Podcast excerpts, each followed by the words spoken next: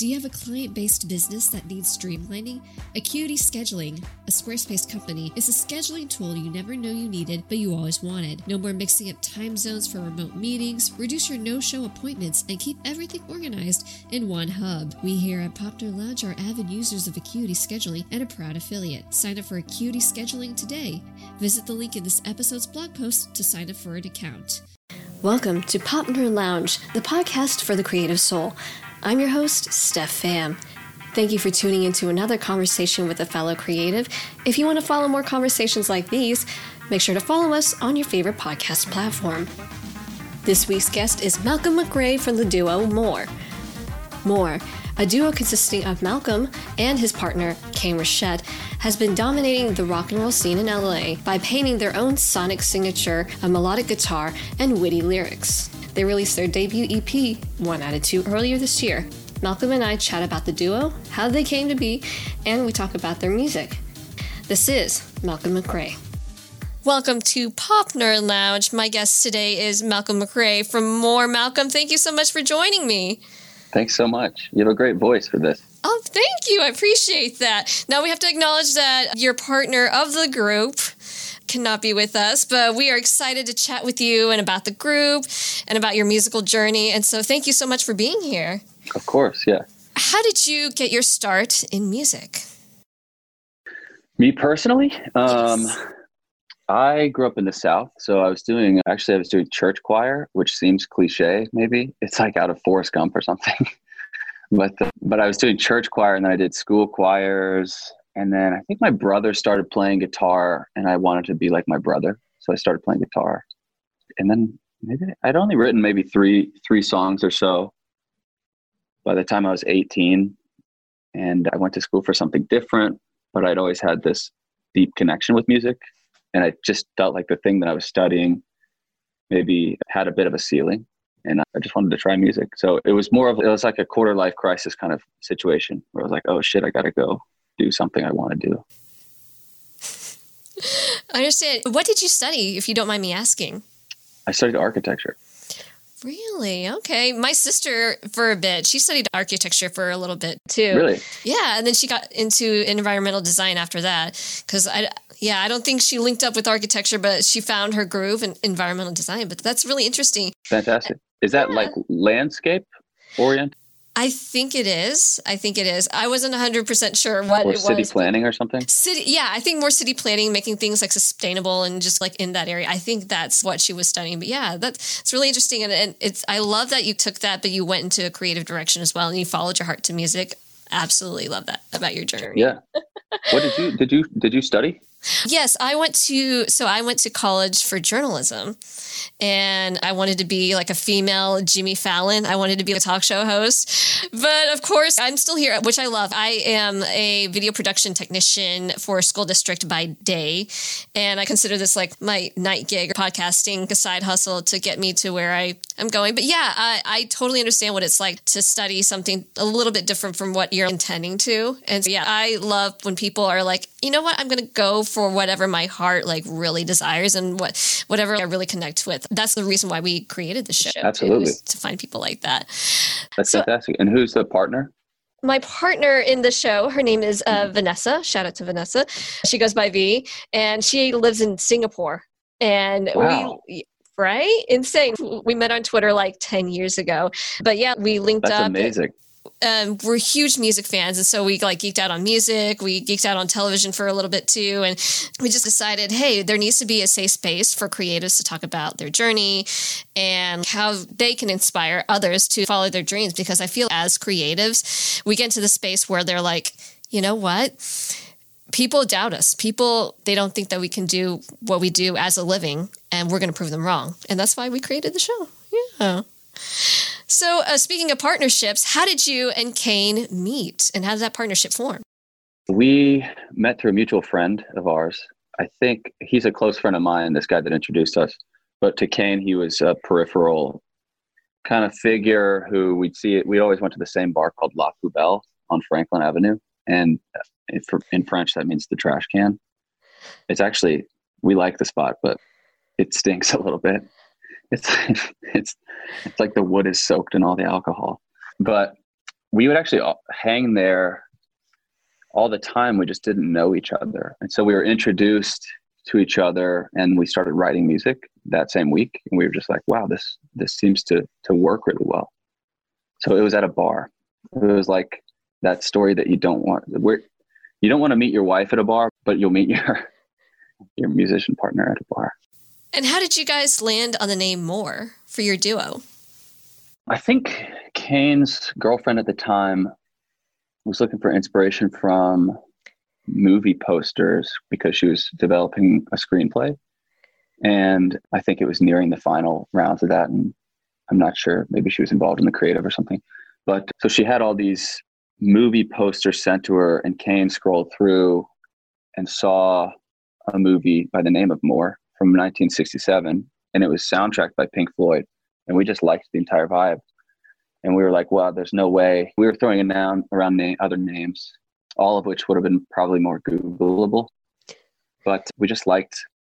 I don't know. There's something egotistical about naming your project more, as if you're, as if you're declaring that you're here to present more. But the fact that it's written out and not, it's not capitalized. I don't know. It just seems like there's this odd dichotomy. Is this egocentric or not? We just liked the one word more. I don't know. So we just ripped it. We just copped it from that that movie l- poster. We just liked it. I like that because it could take on multiple meanings, like you were saying. It could take on multiple meanings depending on who listens and how they interpret the name. Absolutely. Yeah. yeah. Yeah. And we were listening to bands like Yes and like Squeeze and Can. So they were all one word bands. And there's, I don't know, there were all these bands coming out like the Lemon Twigs and all these bands that sounded very bandy, and we just wanted something that didn't sound like a band. Did you ever have one of those distinct moments where you're like, oh my gosh, you're in the music business when, like those, you're Angelino when, like one of those moments? I can't say. I've never toured, I've never gone on the road. So I'm sure that will be one of those moments. But are you meaning in terms of like celebrity encounters or something? Um, I guess sure. Like, like that could you're be... in the business, you're in sure. this realm of things. Sure. Or like when people use that phrase, you're in Angelino when like they, they had maybe like they they saw a landmark or they like when you had this specific drink or something like that. So is there some kind of instance in the music industry that kind of determines like, oh, this is how you know you're in the business? That's a good question. I don't even know if I would call myself a musician really. So it's I find that that's a difficult thing to call myself because being in Los Angeles around these incredibly talented musicians who really know their instruments super well, it just feels a little bit false to be like, yes, I'm a great guitar player when I'm really not. I like writing songs and I like performing, and I think I can do those relatively well. You're a musician when I don't know when you play a shitty bar, you're trying to find your legs I think that might be it. Our first couple shows, we had uh, we we were trying to understand how we, how we could perform the show as a duo. So we took we did the old two acoustic guitar thing at this club called Club TG, and it was uh, just this bar, and I think maybe six people were there. It was pretty grim, but I think that's I think that's a pretty standard thing to do as a musician. So yeah, everybody has those like those your first moments or whatever, like in the industry, like getting your feet wet, and you're, yes. you're, you're, absolutely, absolutely. Everybody has their start somewhere. Something that stuck out in your bio that was interesting to me because it sounded so poetic was that instruments were passed like joints, and each song became an atlas. What made the partnership flow so effortlessly? We worked with a guy named uh, Tony Berg, who is we love the man very much. He's like uh, he's known as a guru out in Los Angeles, definitely, and he very much enjoys taking bands that uh, have just been created and helping to guide them to find their sound. So we're extremely appreciative to him for that. And being in the studio with him, he's a fantastic musician. Kane's a fantastic musician, and I can play a few things. So we would just whatever the song needed, we would all just have our turn with, whichever instrument we thought might sound interesting on it. So we would literally pass the guitar and be like, actually, I think I have the part and I could go like this or whatever. So it was just, it was very it was incredibly fun, I think, and a huge educational experience for all of us, Kane and myself at least. You guys released your first EP this year, one of two. What was it like releasing that body of work into the world?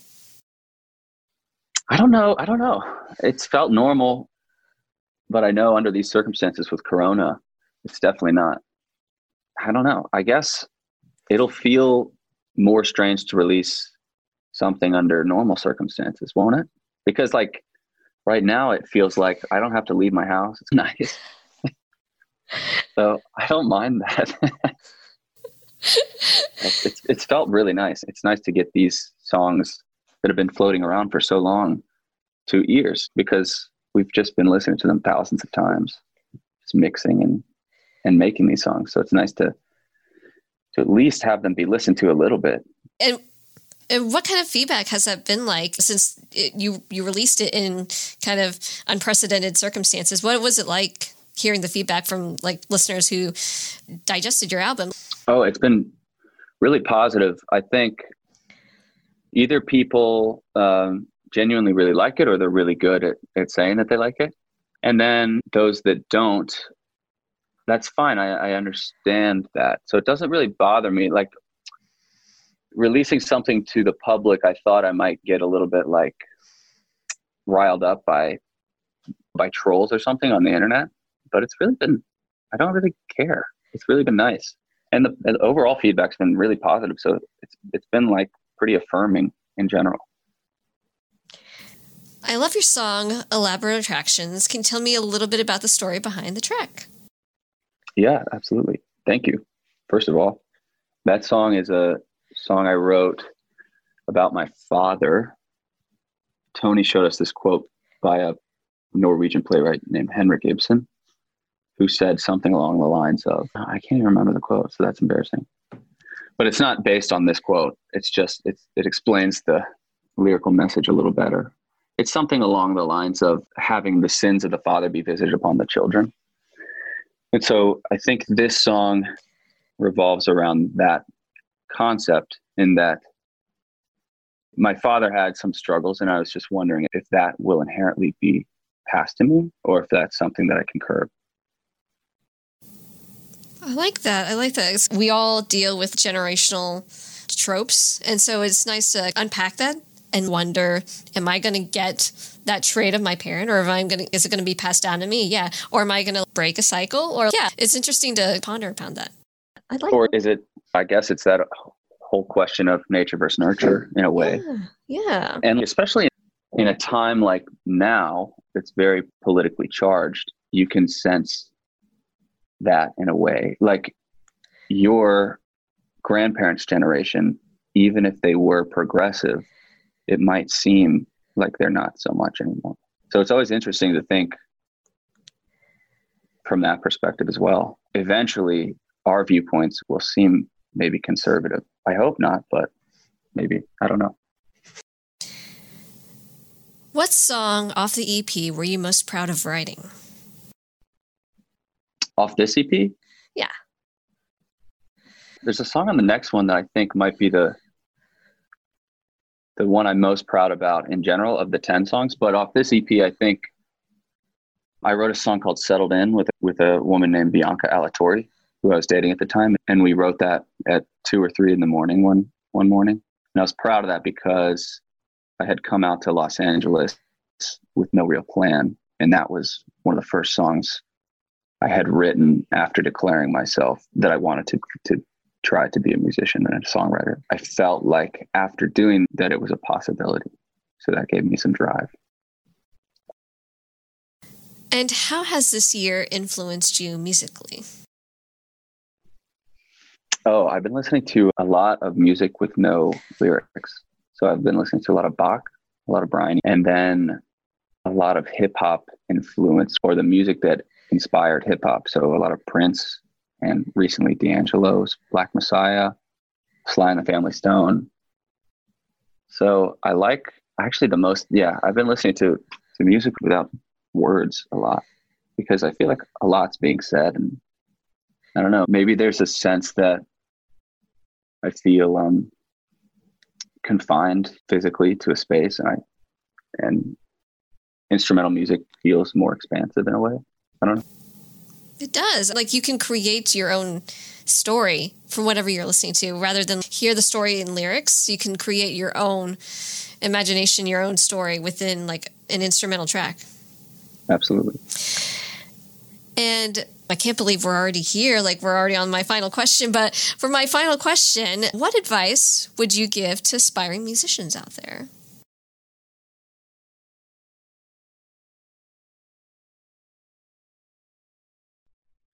Uh, I think you just have to do it. You have to do it daily. It has to be treated as if it's a, as if it's your job because it is. Um, and if you don't treat it that seriously, then uh, the progress won't come to you.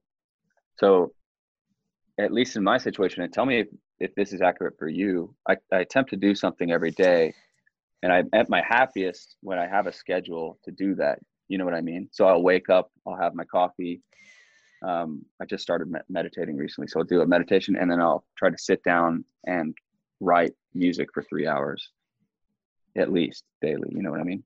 So you just have to have a time to do it. Is that is that? Do do you agree with that? Oh, absolutely, 100%. Yeah, like for me, I feel bad because I've fallen off the wagon a couple of weeks but uh, for now, but I used to like was religious to my bullet journal and I would write like tasks that I need to do. And that was my creative outlet too, because I could draw these spreads. And not only that, but like it also was like, hey, if you want to do a creative project, you could make TikToks. You can do this. You can learn dances. But yeah, it was really like for me, doing something creative sparks my energy. It, it, was such an invigorating thing. And I have to do something creative daily, like you. Like it, it just keeps your energy up. It just, it, it feels like it feels your passion. I 100% agree with that. Yeah. Do you see TikToks and Instagrams as being creative outlets? I yeah, I like originally I didn't think they were. but as soon as like I got down the rabbit hole, I've been doing like acting challenges on there. I've been learning some dances poorly. Like I can't dance well, but I've been learning dances and just doing fun little things, just flex those creative muscles a little bit. Cause some people, they just do it for fun. Some people, like, it's their world. They're in that social media. But like for me, I just, I, it's a mixture of both. This doing something for fun, but also challenging myself to be creative. yeah. So you would, you would, you would say that a TikTok is a piece of art. I think it might be.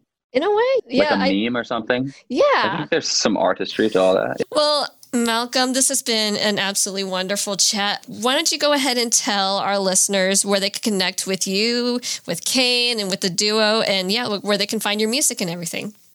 You can find us on um, any streaming platform.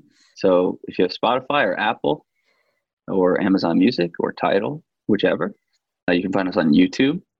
We're called More. You might have to type in our band name and then the name of a song. We're not easily searchable. You can find us on Instagram at more.mp3. Well, Malcolm, thank you so much for chatting with me. This has been such a pleasure. Special thanks to Malcolm McRae for being today's guest. The thing I took away from our conversation is that he fully committed to his dream of music. Some of us might have a plan B, but honestly, if you want to pursue your passion and you want to go after your dreams, you just have to fully take that jump. To find out more about Malcolm and his duo More, visit the links in the show notes. Pop Nerd Lounge is a two man operation, rather, I should say, two woman operation. It is executive produced by Steph Pham and V Co. V Co serves as the show's creative director, and Steph Pham is the show's host and editor. You can find us on social media at Pop Nerd Lounge. For an easy, convenient hub of everything Pop Nerd Lounge, visit our website, popnerdlounge.com. That's it for this week. Tune in next time for another conversation with a fellow creative. I'm Steph Pham.